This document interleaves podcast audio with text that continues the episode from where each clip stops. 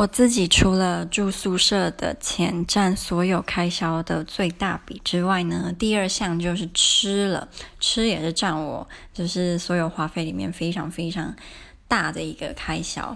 那我自己 最近发现，要怎么降低吃的这一部分？当然啦，除了自己煮之外，还有其他的方法，因为自己煮真的是最省的。我之前有一个月。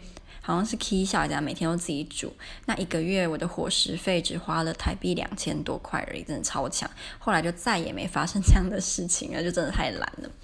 就是呢，我现在发现新的如何减少吃，就是上网去查维多利亚秘密模特儿的影片，或者是他们看他们的照片。当你看到他们的照片跟影片的时候呢，你就会觉得你怎么还有脸吃这么多，就会省钱了。